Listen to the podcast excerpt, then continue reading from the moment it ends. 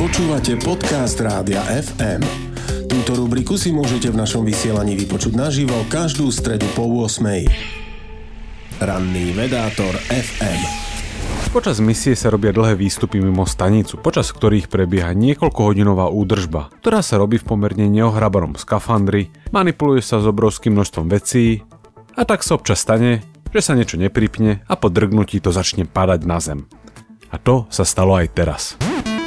Netreba sa báť, dynamickým trením sa bude krabica postupne spomalovať a bude klesať až kým asi o mesiac nezhorí v atmosfére. Takéto niečo sa nedieje úplne vzácne a našťastie v tomto prípade šlo o nárade, ktoré už pri údržbe nebude potrebné. Keď sme už pri horení v atmosfére, tieto dni takýmto spôsobom dožíva misia SK Cube, prvý slovenský satelit. Šlo o ukážkovú a testovaciu misiu, po ktorej prišlo GRB Alpha.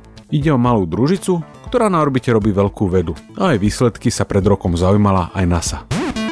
Skonávajúci SK Cube nahradil na orbite satelit Veronika, rodinný satelit, ktorý vznikol na objednávku Borisa Procíka. Pred pár dňami bol úspešne vynesený na obežnú dráhu a naviazal komunikáciu. Satelit Veronika je, mimochodom, rúžový.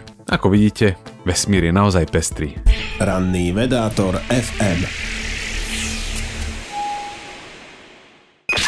Počúvali ste podcast Rádia FM. Stream, živé vysielanie a playlisty nájdete na www.radiofm.sk.